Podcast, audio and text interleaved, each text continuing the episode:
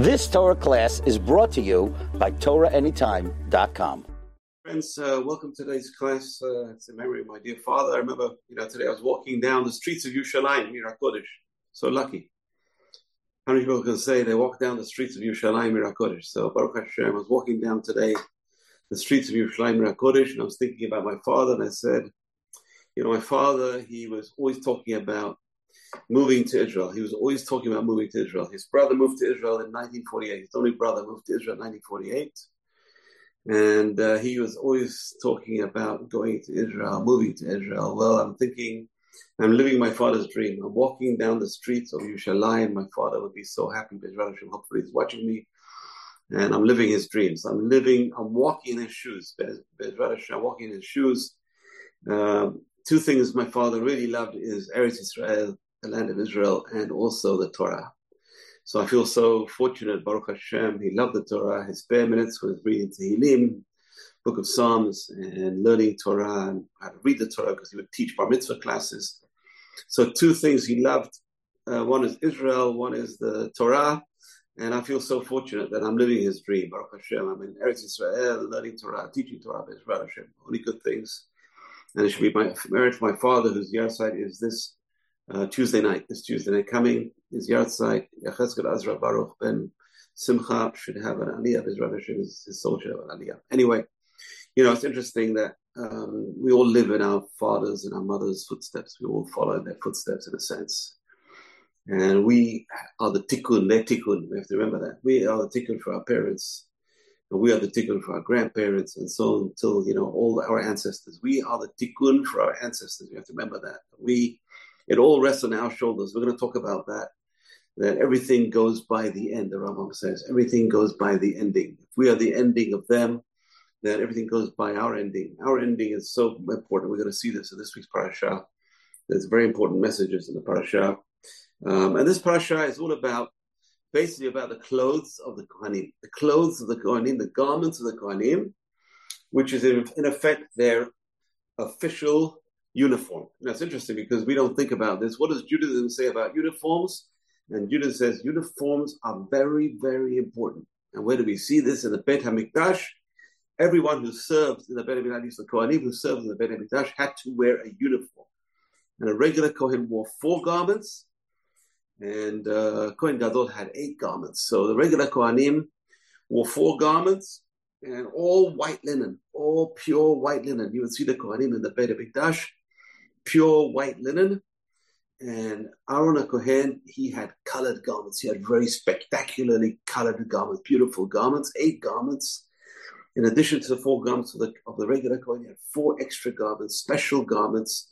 One was a tzitz, which the gold plate with God's name written on it. And uh, the tzitz, that was the tzitz, a gold plate. He had a special hat. Yeah, the regular Kohen had hats, but he had a special hat. And he had a breastplate, which was gorgeous, 12 different stones. He had an ephod, which was like an apron. And he had on top of the apron, he had two stones, six tribes on each stone, written on the stone, six tribes. On his breastplate, he had 12 tribes written on 12 different precious stones, beautiful stones. And he also had his uh, tunic, uh, which is a beautiful techelet, beautiful gold, pure, I mean, sorry, blue techelet, Me'il, beautiful blue, uh, beautiful. Uh, uh, his uh, coat was a beautiful gold. It was a tunic. Me'il was a tunic, beautiful uh, blue techelet, uh, pure sky blue tunic. And on the bottom of the tunic were, were, bells, golden bells. You know, in fact, then pomegranates, bells and pomegranates. The pomegranates were actually made of cloth. They were made of wool, and the gold, obviously, the gold bells. So wherever he went, he had bells. Come out, you hear the Kohanim coming. The Kohen Gadol would come. How would you know he was coming? Gold bells, jingle bells. He would, that was the real jingle bells. The real jingle bells were the high priest in the Beit Mikdash. He had bells. Why? Just like we put bells today on Sephardic Torahs. Have you ever seen a Sephardic Torah? On the Rimonim, there are bells. What's the idea of the bells? The bells are to tell you important entrance. Something important is coming. And when you hear those bells, you got to know you have to stand up and give honor. And the same thing applies to the Kohen Gadol. When you hear his bells coming, you know the Kohen Gadol is coming, and you can hear it from I don't know how far away you can hear those bells. tinkle, tinkle, tinkle, and wake, wake up, stand up. The Kohen Gadol is coming. The high priest is coming, Baruch Hashem, and he will stand up. But it's interesting, those bells also played a role because he had to announce his presence into God's chamber. The Holy of Holies, the high priest on Yom Kippur had to have bells on his clothes because it's kavod. When you, before you go in somewhere, you should ring the bell. Knock on the door, ring the bell. It's etiquette. It's pure etiquette. And we learn this etiquette from the, no one less than the high priest that before you go into a room, before you go even into your own house, the Talmud says, you have to ring the bell or knock on the door, make a noise, so that people who are doing things that they shouldn't be doing will quickly stop doing what they're doing and they won't get embarrassed when you walk in. So it's very, very important to knock on a door before you go in. Don't just burst into a room. Don't just burst into the house. It's very important. Knock on the door. Make some noise before you go in. We learn from the Kohen Gadol. He had to make a noise when he goes in. Now, what's interesting as well is he had to make a noise when he left the room. Now, what's interesting, that's very fascinating. Not only does he have to announce his presence when he's going in, but the Torah says when he leaves the Holy of Holies, he also has to make a noise. His bells make a noise when he goes in, and his bells make a noise when he goes out. I just want to quote you this pasuk, this verse in this week's parasha. And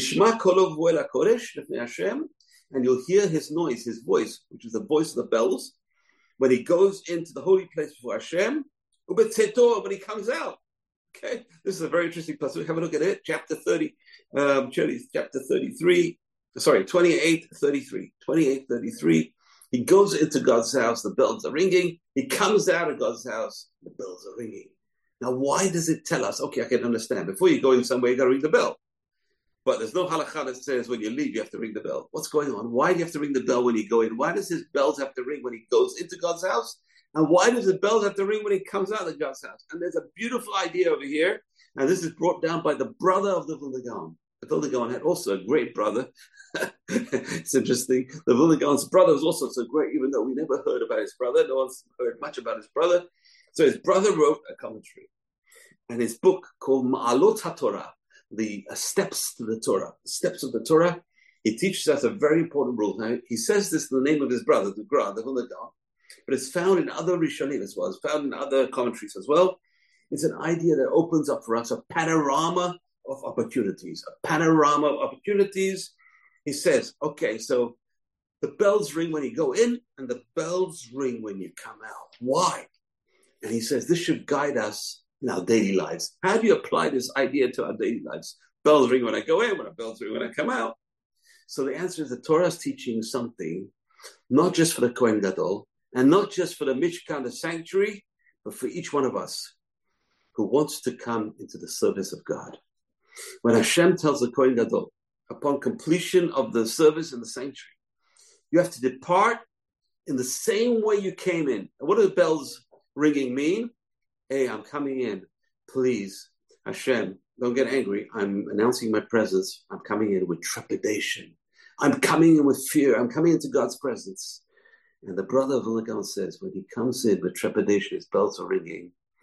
Has to leave with the same trepidation and enthusiasm as when he came in. In other words, when you start a mitzvah, you're gung ho, enthusiastic. When you leave the mitzvah, it's got to leave it the same way. And we can apply this to everything in our life.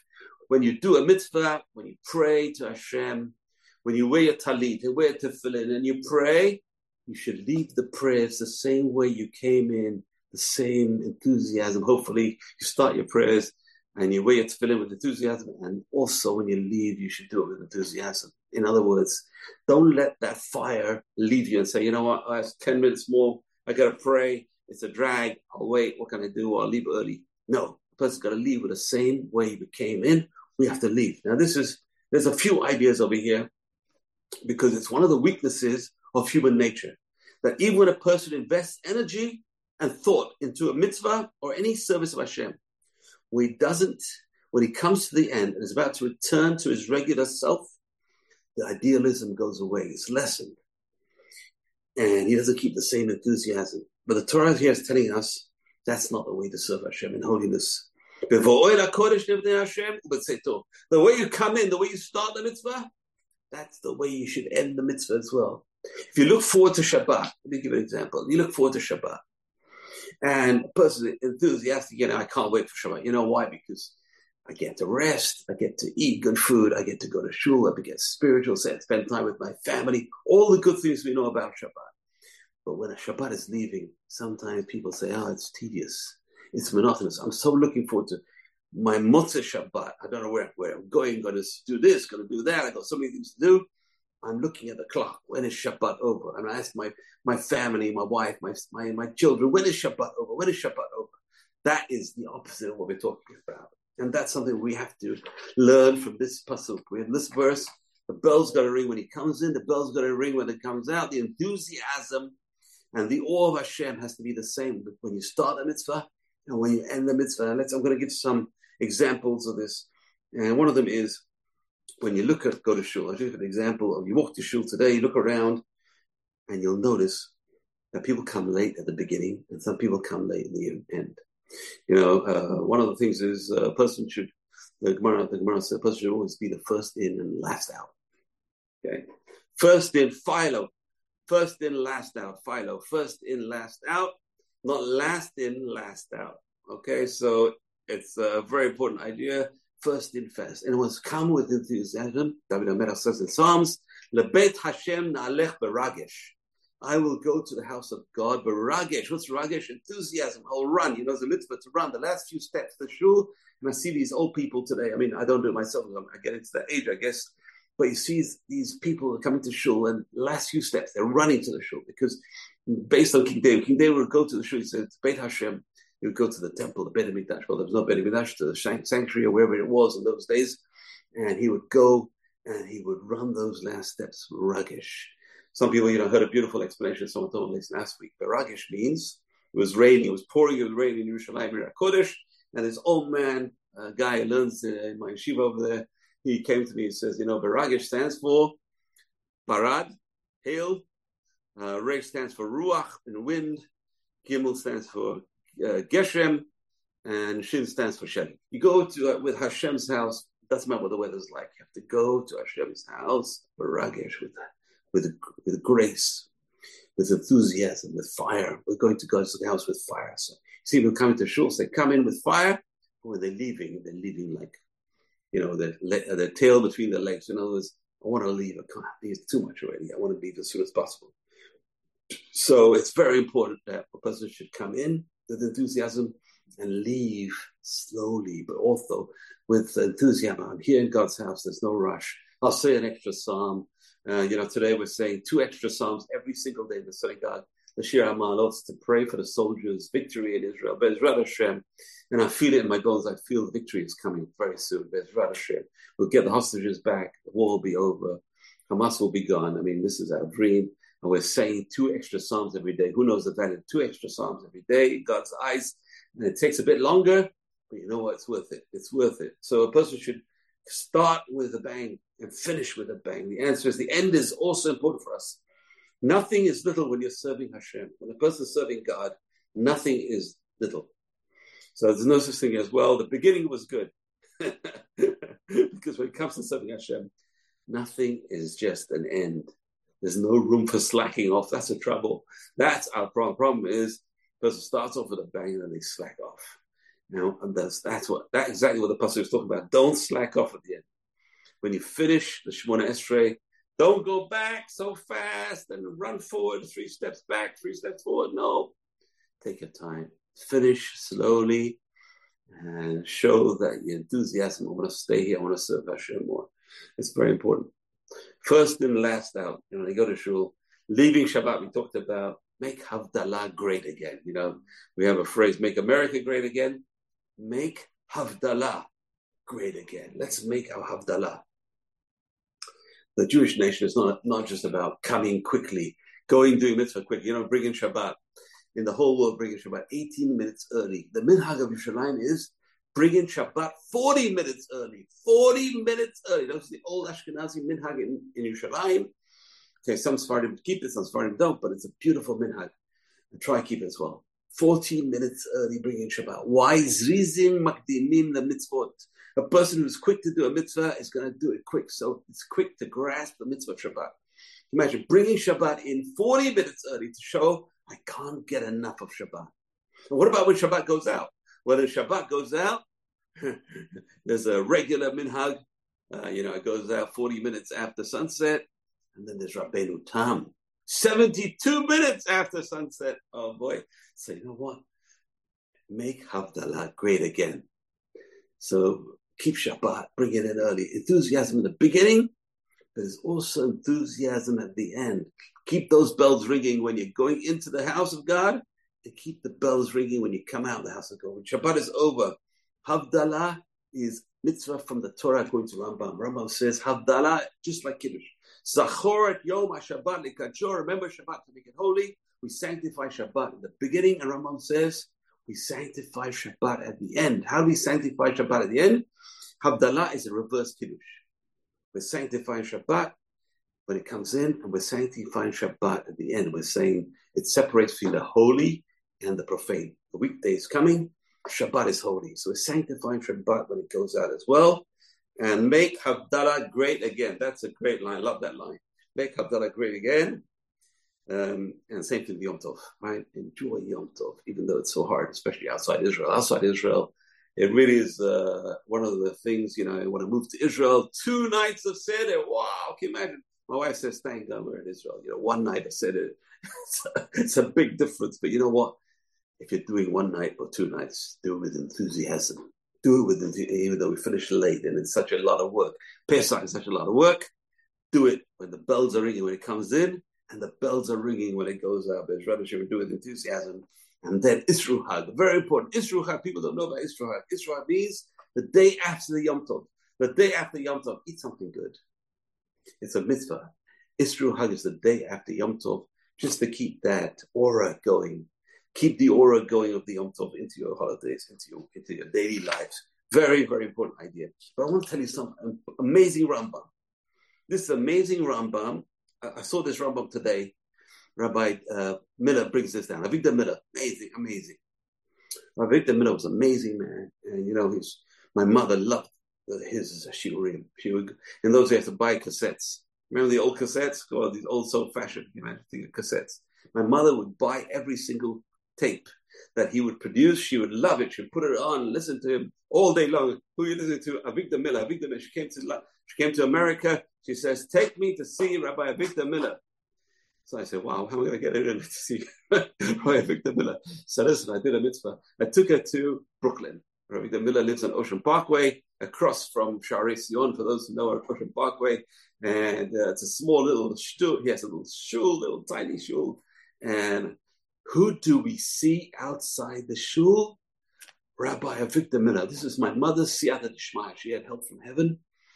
And we, I tell my, my Rebecca Miller, this is my mother. She's one of your biggest fans. Can you give her a bracha? And he, he was so nice. He was so humble. And yeah, he schmoozed, he talked to us and he gave her a bracha, Baruch Hashem. But this is an idea. Rabbi Miller points out this Rambam. It's amazing Rambam. It's the first time I've seen this Rambam.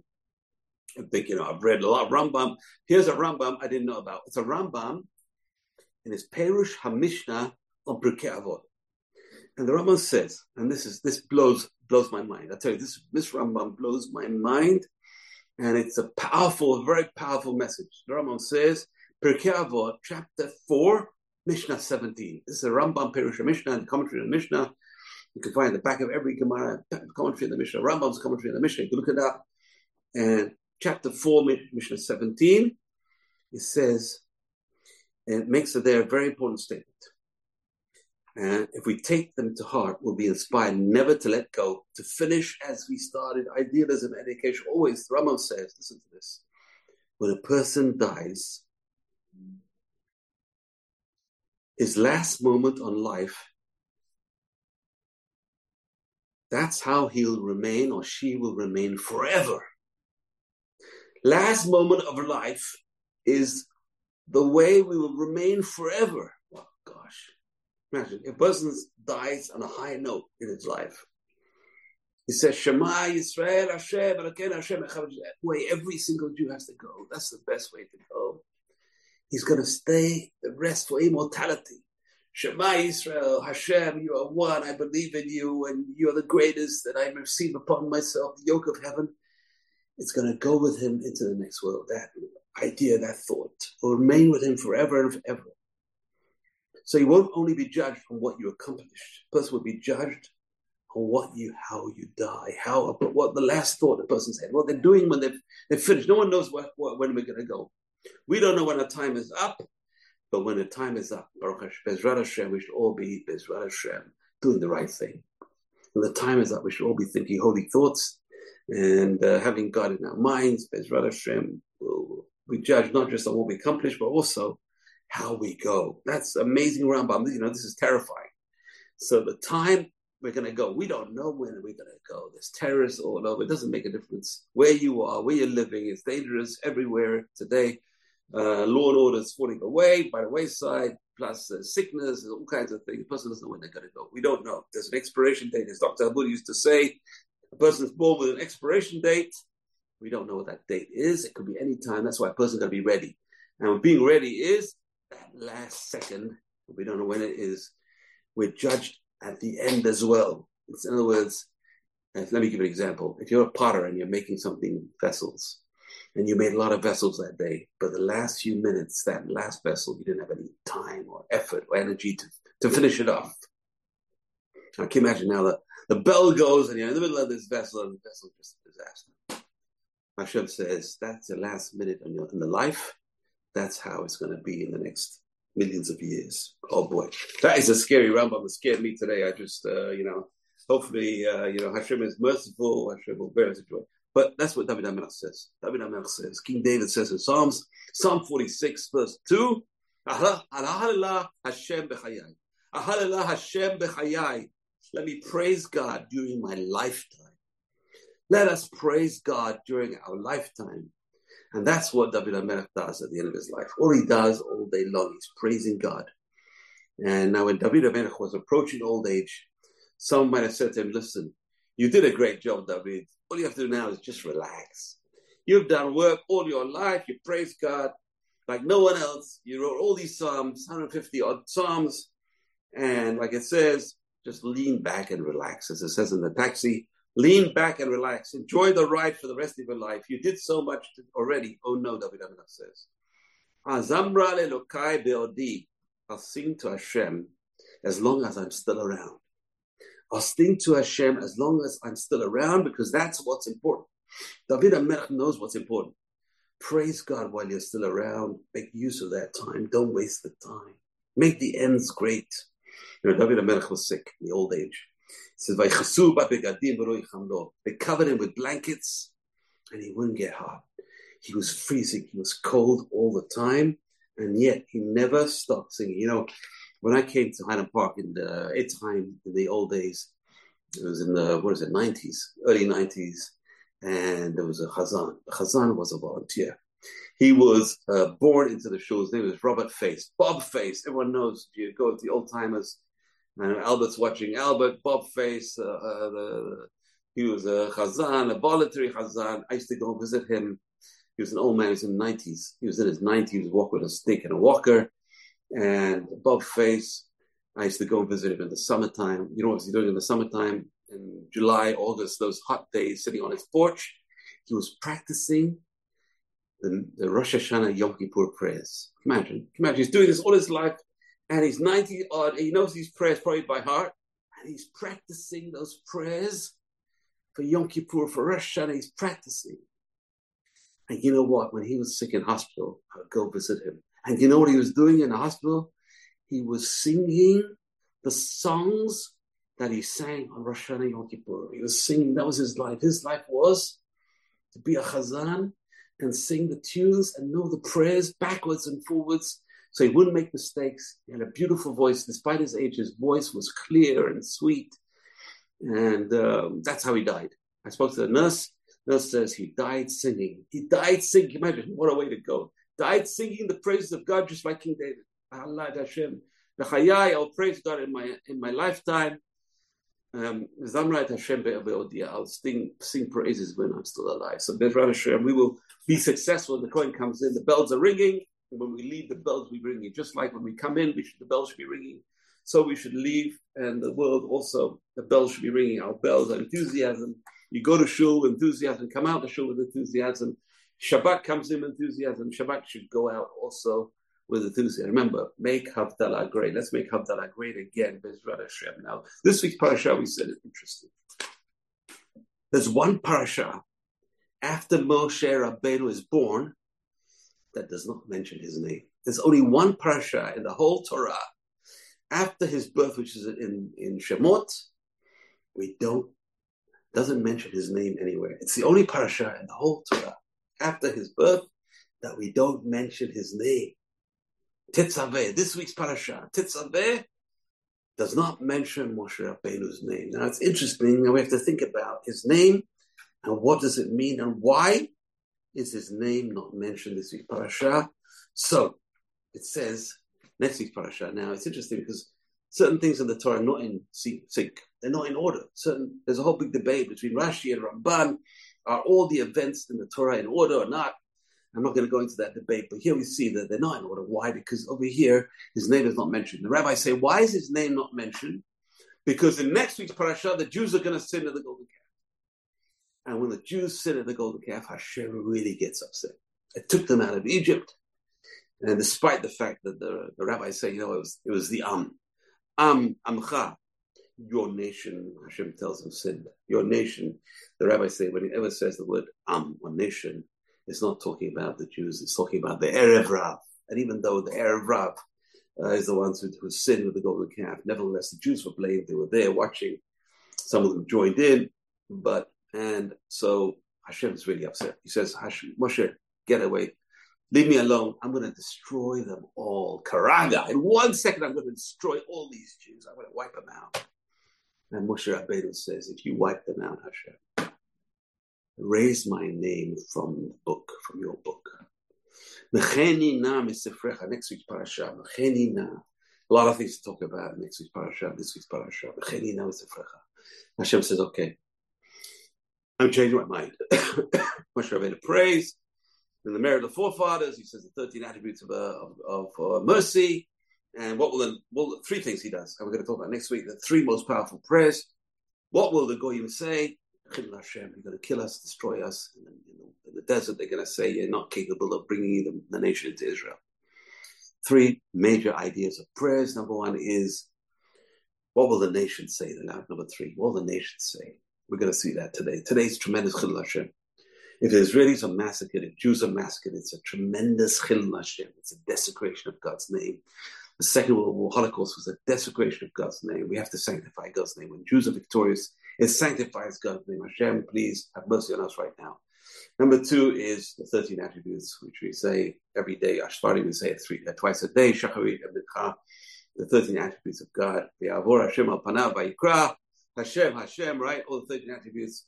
And number three is the merit of our forefathers. Hashem's, we should remember the merit of our forefathers, Abraham, Yitzhak, Yaakov, and uh, remember these forefathers and their, and their wives and their merits, we should be saved. Bezrat Hashem should applied today just like applied then.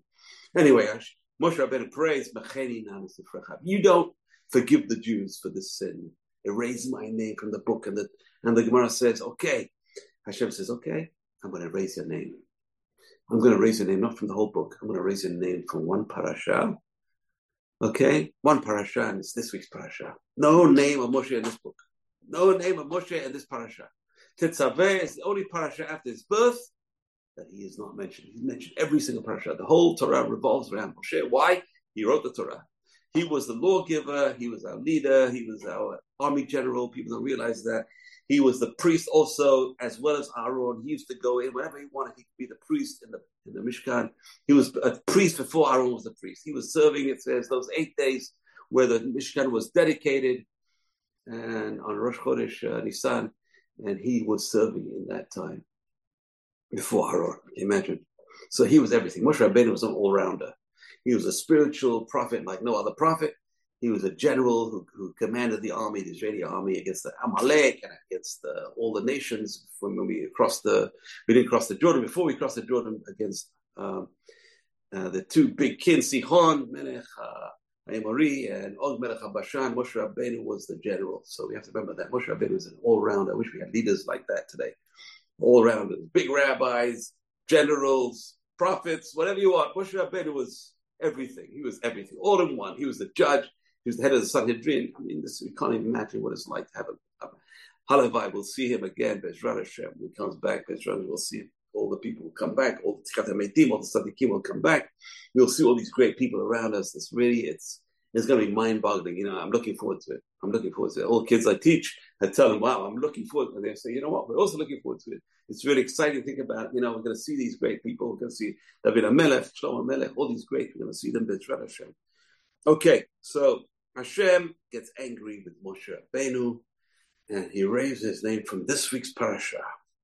What's the name? What's the name of Moshe going to be erased for? What's what's going on over here? What's what's Moshe Rabbeinu's name so important that all of a sudden it's erased? Okay, so what is Moshe Rabbeinu? Raise my name from your book. So what's the quid pro quo? Quid pro quo. The quid pro quo. Let's try and get it right. The quid pro quo. Moshe Rabbeinu says, if you're going to destroy the Jews, erase my name. What's the connection? Destroying Jews and erasing Moshe Rabbeinu. What's the what's the what is the connection over here? What's what does Moshe Rabbeinu's name mean? Ah, that's the important point. What does Moshe Rabbeinu's name mean? And the answer is, who named Moshe Rabbeinu Moshe? Who gave him his name? Moses. Where did it come from? And the answer is, it came from a very special woman. Moshe Rabbeinu's name came from one of the most special women. I wish I knew this woman. Maybe. Her name was Bitya, or Batya, some people say, but it's Bitya. The Torah says Bitya, the daughter of God. She was not the daughter of God. She was the daughter of Pharaoh, who converted to Judaism. Amazing. The daughter of Pharaoh hated Jews. This is one of the ironies. This is one of God's sense of humor. You see God's sense of humor in history. You see a lot of uh, people converted. The children of Nazis from Germany, you see them coming to Islam and converting. Well, before my day, but they did. A lot of people came and converted Nazi uh, descendants. Imagine the biggest Nazi was Hitler. Was Hitler? He never had kids. Baruch Hashem. That's his biggest uh, reward. He never had any progeny. He never. There's no future. And but we do have children. Baruch Hashem. We have progeny. We have a future. Bezrat Hashem. And that's what Bitya, Bitya became the daughter of God. The daughter of Pharaoh, the biggest anti-Semite, she becomes the daughter of God. What a what an elevation. Tremendous. Think about her growth. Think about this woman from the daughter of Pharaoh, the evil man, daughter of God. Amazing. So she names Moshe. What does Moshe mean? Min hamayim mishitihu. I took him out. I dragged him out of the water. What does that mean? I rescued Moshe. I pulled him out of the water. What does his name mean? He's now the puller of other people. He is the rescuer of other people. He says, Hashem, he says, you're going to destroy the Jews. Erase my name from, from your book because my name means the rescuer. If I'm the rescuer and the rescued are being killed by you, erase my name. I'm not a rescuer anymore. Erase my name from the book. Moshe should not. His name is to rescue others. I was pulled from the water, and my job is to pull the Jews literally pull them out of the, of the water of the Red sea, uh, Red sea, and he's the puller. He is the defender of the Jews. He is the savior of the Jews, and that's the connection over here between his name being erased and so a very beautiful idea. So Moshe Rabbeinu, he did all these miracles, these amazing wonders, and he prepared this. He was the savior in a sense. He brought God to save uh, Israel and he was saved, and he's our savior. He was the savior. So beautiful, this idea, erase my name. Why? Because my name means savior. And if I'm not the savior, erase my name. It doesn't make sense to have this name. Okay. So, okay, so let's move on. Now, I've got a beautiful idea over here. This is an amazing idea. We know this Moshe Rabbeinu and Miriam, the three were these great dynamic spiritual individuals, and their greatness was their love for each other. The greatness of Moshe, Miriam, and Aaron was their love and consideration for each other. Something which we have to internalize. Wish we could love our brothers and sisters. We have to. We have to. We have to learn how to do this. If we can't, we don't do it already, we have to start working on it. Love our brothers and sisters now. By extension, every single Jew is our brother and sister. We have to know that. So we have to love Am Yisrael. We have to love Ah, it's called Ahavat Yisrael. And no one had Ahavat Yisrael more than Moshe, Aaron, and Miriam. And they started practicing on their own family. That's what we have to do. We start practicing on our own families. If you can't love your brothers, if you can't love your sister, How can you love others? If you can't love your spouse, that's next in line. To love our spouses, to love our children. Yes, I mean that's that's more natural. Loving our children, loving grandchildren, but loving everyone around us.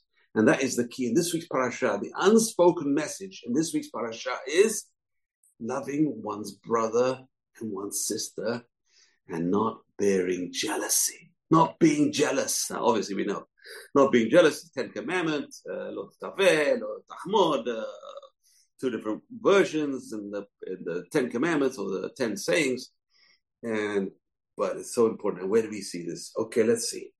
One of the garments the Kohen Gadol wore was the Choshen. The Choshen was the breastplate. We said twelve stones, the names of the tribes of Israel, and uh, twelve sons of, of Jacob. Twelve sons of Jacob. Okay, so twelve sons of Jacob on the breastplate, and it says inside the breastplate. Now people don't know this that the breastplate was like a pouch. It was made of cloth, made of woven material, beautiful red, blue, different colors, woven material, but it was folded over. And folded over, but inside the pouch was a special parchment. It's called the Urim V'Tumim. The Urim V'Tumim was a parchment with God's name that we don't even know. It's a special name of God. It was the name of God that could perform miracles and that's something which is inside the pouch. This this Choshen Mishpat, the Choshen with these twelve stones on the outside. Inside was the inside the pouch were the beautiful God's names. These names of God called the Urim V'Tumim.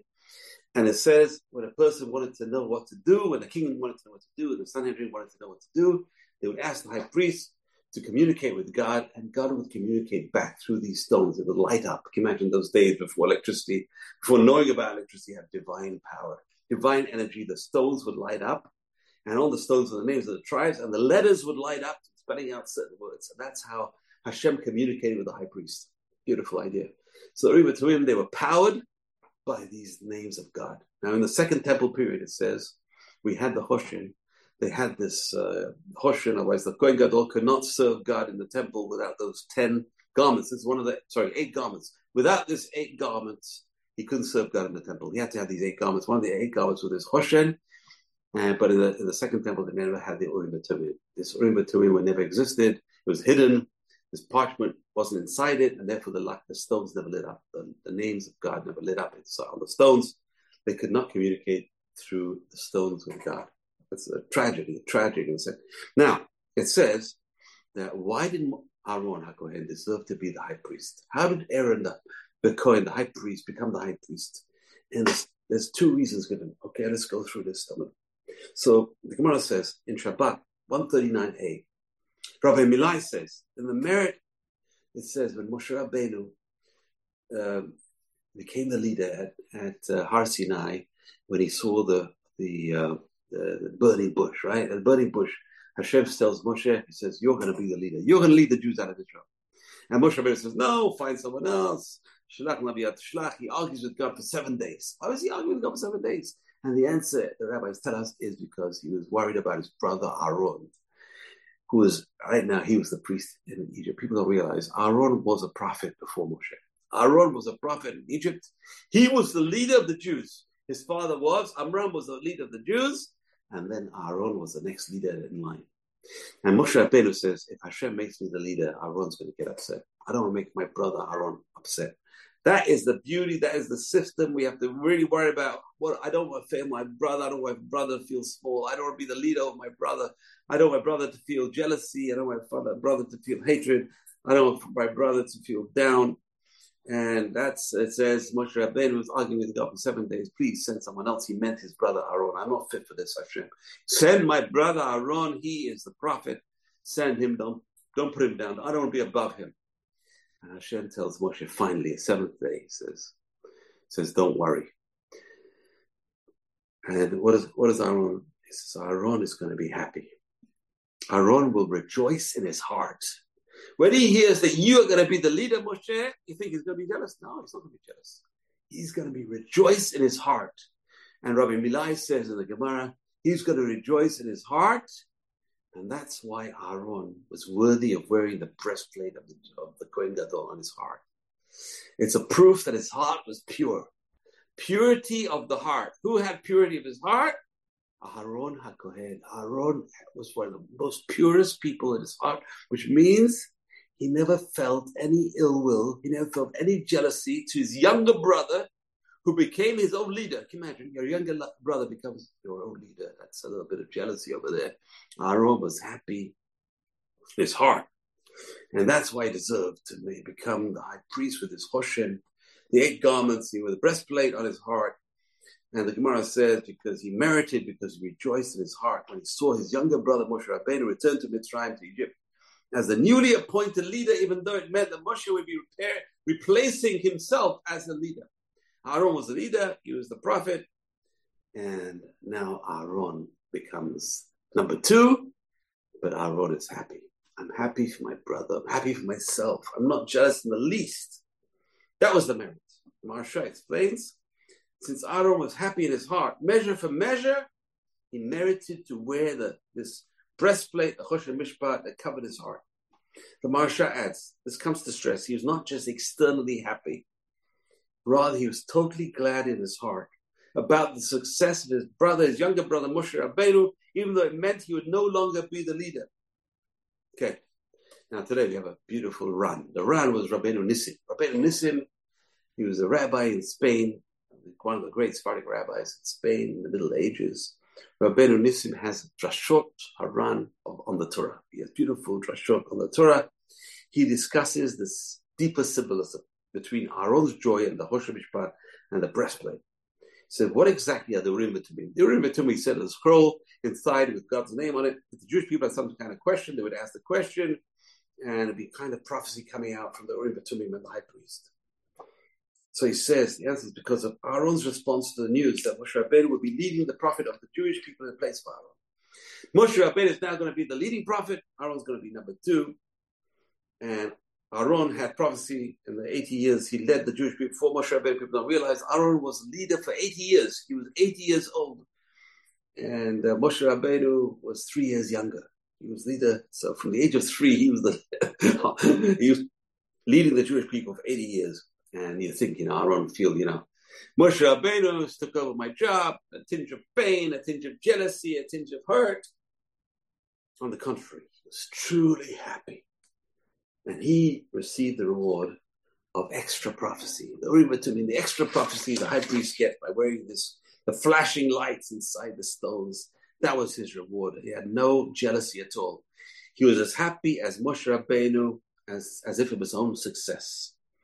And the fact is, Moshe Rabbeinu reciprocated. Moshe Rabbeinu was also happy to see Aaron as the high priest. So they loved each other. These two brothers, this is a really important mussar lesson for all of us, how brothers should love each other. And that was the beginning of the Geulah, redemption. You know, uh, Galut, the exile started with the brothers hating each other. The brothers of Yosef, they, they, they sold their brother. Terrible. That caused exile, literally caused exile. When the brothers and sisters loved each other, Moshe, Aaron, and Miriam, straight away we have redemption. The same parasha, they're born, we have redemption. That's the key. The key to redemption is just like now, you see the, the Jewish army, the Israeli army. Doesn't matter what their political views were, they're working together as a group. Doesn't matter how religious they are, what level they are, don't want to ask questions. They're working together as a unified group. And Bezrat Hashem, when they come back, they say they're going to make a revolution in Israel to make Israel more united. Israel Hashem, Israel will be united. Our brothers and sisters will be united. The politics will not be as disgusting as they were before the war. That caused the war, that caused the troubles. Israel will be united. The key from this week's parasha is this brotherly love. Can you imagine? Moshe Rabbeinu argues with God for seven days.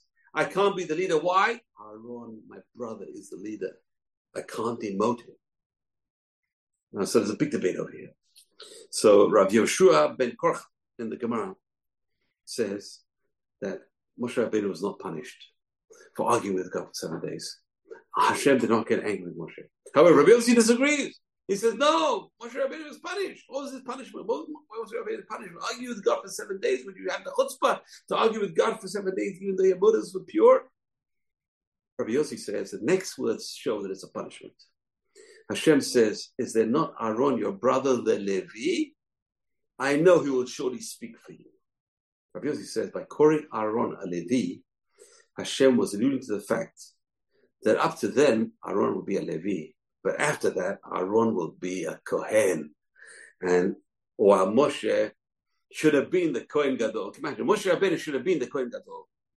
But at the burning bush, because he argued seven days, he lost he lost his right to be a Kohen Gadol, and Aaron the Levi became the Kohen Gadol. That's what Yossi says in the Gemara. And Aaron, in a sense, was higher than Moshe in certain respects.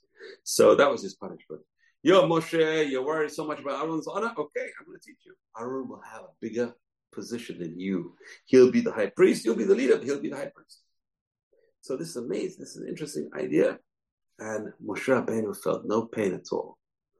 I'm glad, at least Moshe Rabbeinu, um, Moshe Rabbeinu says to himself, I'm glad Aaron, Aaron HaKohen will be recognized. My older brother will get a position of high level, and therefore he won't feel pain. Baruch Hashem, thank God. They loved each other. These two brothers loved each other.